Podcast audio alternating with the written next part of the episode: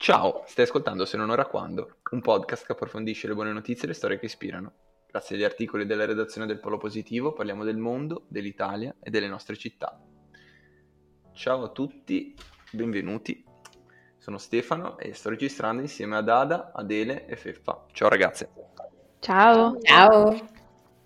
Allora, come ogni volta vi presentiamo la nostra personalissima selezione degli articoli pubblicati, questa volta ad ottobre, sul sito del Polo Positivo.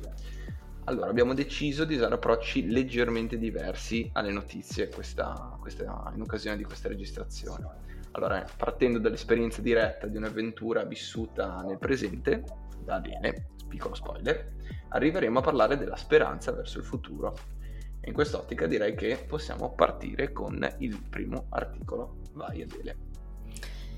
È molto autoreferenziale la mia scelta perché è un articolo che ho scritto io, ma a mia discolpa l'ho scelto perché volevo spiegare alcuni aspetti che racconto in questa raccolta di articoli intitolati Un'accoglienza inaspettata. Questi racconti sono stati pensati da me e dalla mia tutor di tirocinio l'anno scorso L'idea di partenza era raccontare un centro di accoglienza dall'interno per spiegare a tutti cosa nella pratica significhi fare una domanda di asilo e chi abita i centri di accoglienza, quindi dagli operatori ai ragazzi che eh, appunto eh, noi operatori chiamiamo beneficiari. Allora, i punti che volevo analizzare sono quattro. Eh, il punto numero uno è le prefetture delle varie città italiane indicano un bando aperto alle varie cooperative per poter entrare nel circuito dei CAS, cioè centri di accoglienza straordinaria. In questi bandi si danno le linee guida su come impostare l'accoglienza e su questioni più specifiche che riguardano sia il trattamento tra prefettura e CAS, sia il trattamento tra CAS e beneficiari.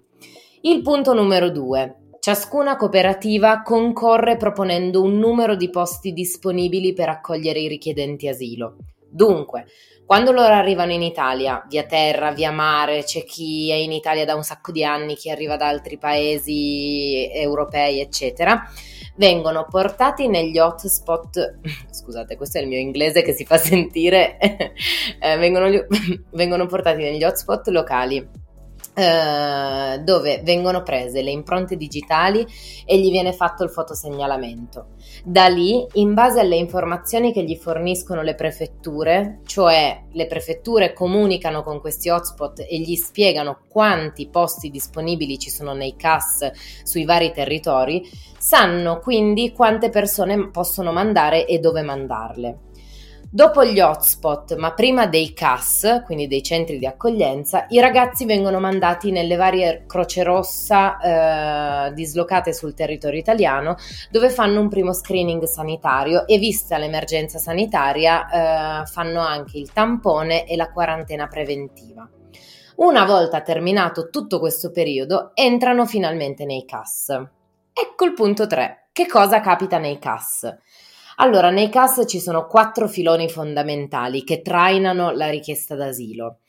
L'aspetto legale che segue la, presenta- la, preparazione alla commissione, cioè l'audizione che ciascun ragazzo fa in, que- in, in, tribunale, in cui gli viene chiesto di raccontare la sua storia e sulla base di questa storia viene poi deciso se il ragazzo ha diritto o meno al permesso di soggiorno.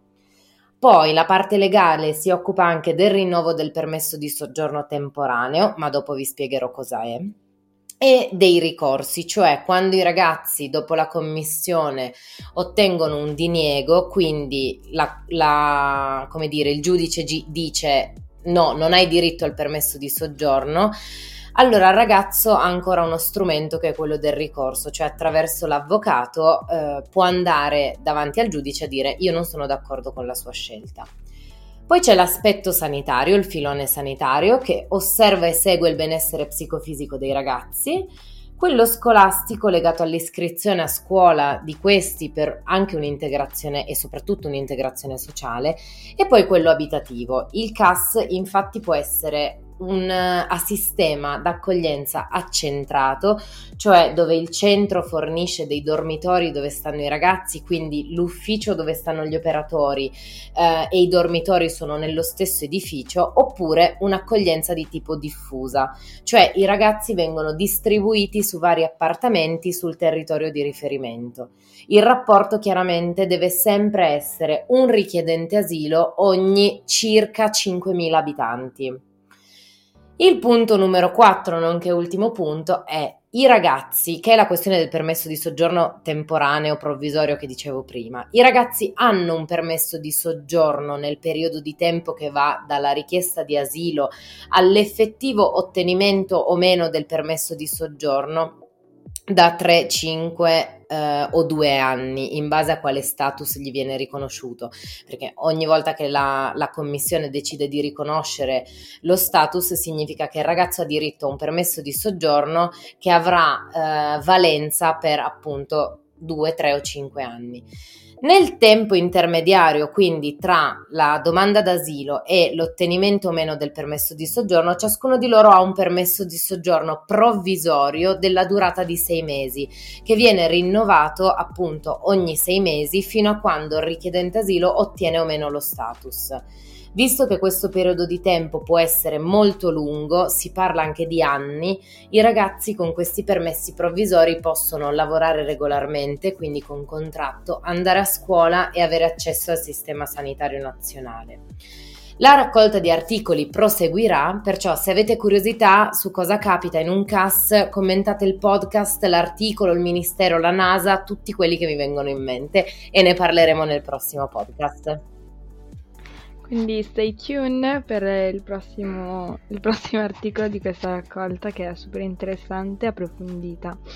Ma affrontata una crisi, parliamo di un'altra crisi che oggi come non mai è presente e tocca a tutti noi nel mondo. Eh, proprio in questi giorni di novembre si sta svolgendo la COP26 a Glasgow, dove tutti i leader del mondo si incontrano per trovare soluzioni di fronte agli effetti devastanti del cambiamento climatico. Nello stile del polo positivo non vi parliamo tanto della COP26, ma vi vogliamo raccontare di un esempio di lotta al cambiamento climatico concreto, costruttivo e positivo. Per cui oggi vi parlo di Rewriting Extinction, un articolo scritto da Francesco Castiglioni. E Rewriting Extinction è un po' la creazione di storie per salvare il mondo appunto dagli effetti del cambiamento climatico e dalla crisi della biodiversità. È un progetto nato a giugno di quest'anno che, che coinvolge 300 autori che in 12 mesi si uniscono e collaborano per un'unica causa. Ma non solo. Sono stati coinvolti anche esperti, artisti come Alan Moore e influencer come Cara delle Vigne e altri personaggi famosi, sia per scrivere le storie, sia per dare visibilità al progetto, che vede la sua concretizzazione in un libro uscito a fine ottobre. L'obiettivo è salvare le specie in via di estinzione con i soldi ricavati dalle donazioni e dalle vendite del libro e attraverso sette progetti in tutto il mondo, che spaziano dalla protezione degli animali a quella delle foreste o all'appoggio di organizzazioni internazionali come Greenpeace, che si occupano della difesa dell'ambiente. Mi viene un po' da pensare che le stiamo provando tutte per salvare il nostro pianeta. Adesso ci si è messa anche la letteratura, quindi vediamo cosa, cosa inventeremo di nuovo nei prossimi mesi. Hai proprio ragione, Dada. Ormai esistono un sacco di iniziative che vogliono portare avanti la lotta alla crisi climatica e della biodiversità. E ciò che possiamo fare noi del Polo Positivo alla fine è dargli voce. Questo mese abbiamo parlato di molte iniziative green. Chi non usa la letteratura usa la tecnologia, come i ragazzi di Award Lab. Award? No, ma stasera l'inglese proprio Award, eh, l'app italiana di gamification della sostenibilità, eh, scelta dalle Nazioni Unite per promuovere gli SDGs che consigliano a tutti di scaricare per calcolare ehm, quanto inquina ognuno di noi e come possiamo migliorare. E poi sono usciti anche due articoli super interessanti, uno che ha scritto la nostra new entry, Beatrice, sulla green energy, che parla di una nuova tecnologia che trasforma le piante in fonti luminose. E visto che eh, abbiamo una scrittrice new entry, ci sembrava necessario parlare un po' di lei e quindi provo anche io ad approfondire questo, questo tema che è da un lato mette curiosità, dall'altro lato eh, rischia di lasciare più domande che, che risposte a, a, leggere l'articolo. Però sono quegli articoli che poi fanno sognare, fanno eh, venire voglia di essere curiosi. E in particolare spesso ne parliamo di quanto la scienza e la natura possano quando, quando, è possibile, quando siamo fortunati, lavorare insieme per essere d'aiuto al nostro pianeta. Ed è, ed è esattamente questo che eh, prova a raccontare Beatrice nel suo articolo. E, Beatrice in particolare ci aggiorna sullo stato delle ricerche che ormai da anni vengono portate avanti all'MIT, che è il notissimo istituto di tecnologia del Massachusetts. È stato, pensate che è stato riprodotto in laboratorio un sistema, anzi il sistema che viene utilizzato dalle lucciole per illuminarsi mentre si muovono. Eh, questo schema è stato innestato tramite nanoparticelle all'interno delle piante. E il risultato è che le piante diventano fonte di luce, le piante si illuminano, più crescono, più eh, sviluppano luce. Per il momento però stiamo parlando di pochissime quantità di luce, cioè anche piante piuttosto grandi comunque eh, da sole non riescono a ehm, eh, creare una quantità di potere luminoso che è sufficiente per sostituire le nostre lampadine. Quindi siamo un po' lontani dal raggiungere l'obiettivo, però siamo sulla strada giusta. Eh, immaginate eh, quando d'estate al caldo, eh, nel, nel, al buio di, un, di, una, di, una, notte stellata, vedete eh, nel, in lontananza delle lucciole. È chiaro che quella luce non è sufficiente per, per illuminarvi, però eh, pensate a centinaia di quelle lucciole. Ecco, secondo me quella è la strada che stanno provando a percorrere. Il prossimo passo Ecco, il prossimo passo sarà consentire alle piante di immagazzinare luce eh, per poi rilasciarla quando è il momento. Quindi creare delle batterie interne alle piante completamente vegetali, quindi batterie vegetali.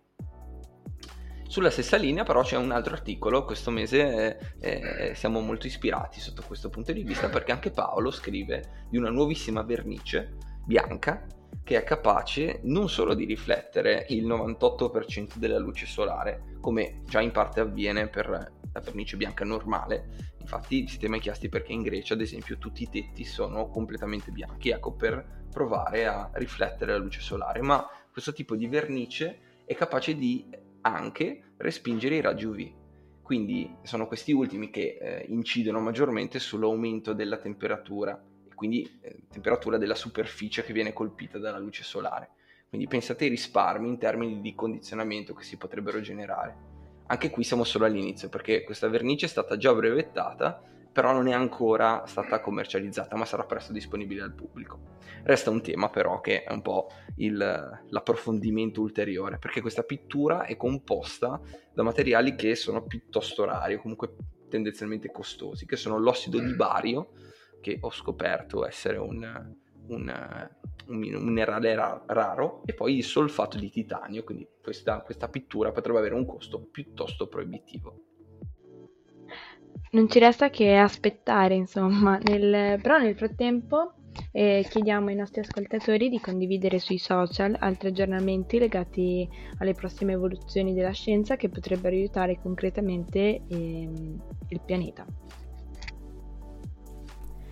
e senza allontanarci troppo dal tema ambiente eh, vogliamo parlarvi un'ultima volta di, dell'avventura in solitaria 2021 di Elia Origoni.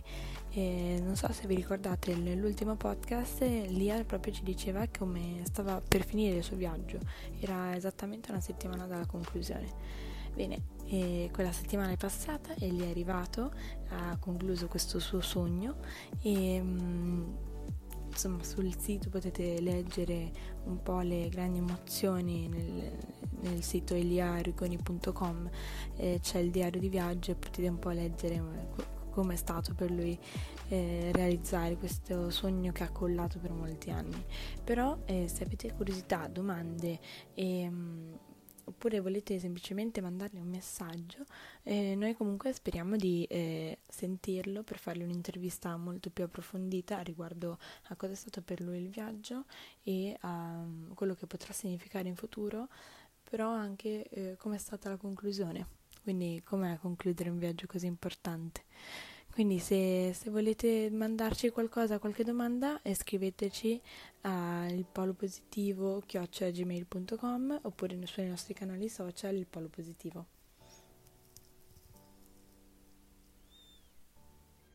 Eccoci che, insomma, più veloci del solito, questa sera siamo arrivati al momento dei saluti. Però prima di lasciarvi alla vostra quotidianità, ci teniamo a ricordarvi che potete ascoltare questo podcast sulle principali piattaforme, da Spotify a Apple Podcast, dove se volete potete lasciare anche qualche recensione scritta. Potete ovviamente comunicare con noi attraverso Instagram, dove potete proporre nuovi temi e approfondimenti per le prossime puntate. Vi prego, fatelo! Se non ora quando è un podcast interamente composto da notizie positive.